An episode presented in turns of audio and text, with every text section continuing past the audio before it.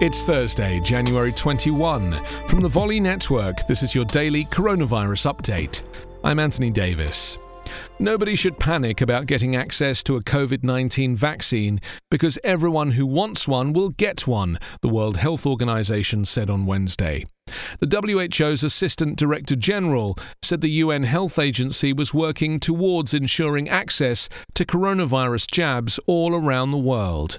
We've been working very hard to ensure that all countries, all populations, do have the opportunity to access these vaccines, she told a WHO social media live event. She said around 50 countries have started vaccination campaigns, with more than 40 of them being high income states.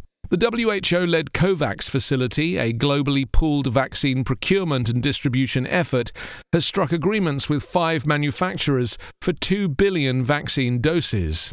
It aims to secure vaccines for 20% of the world population in each participating country by the end of the year, with funding covered for the 92 lower and lower middle income economies involved.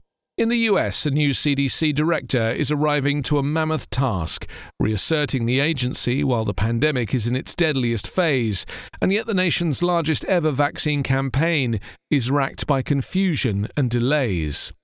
Dr. Rochelle Walensky, an infectious diseases specialist at Harvard Medical School, was sworn in Wednesday as the new head of the CDC. Walensky has said some of her top priorities will be to improve the CDC's communications with the public to rebuild trust.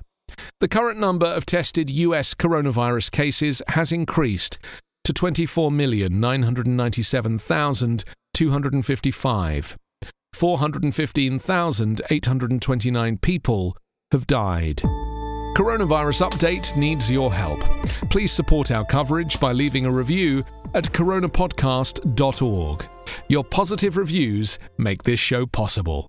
That's coronapodcast.org.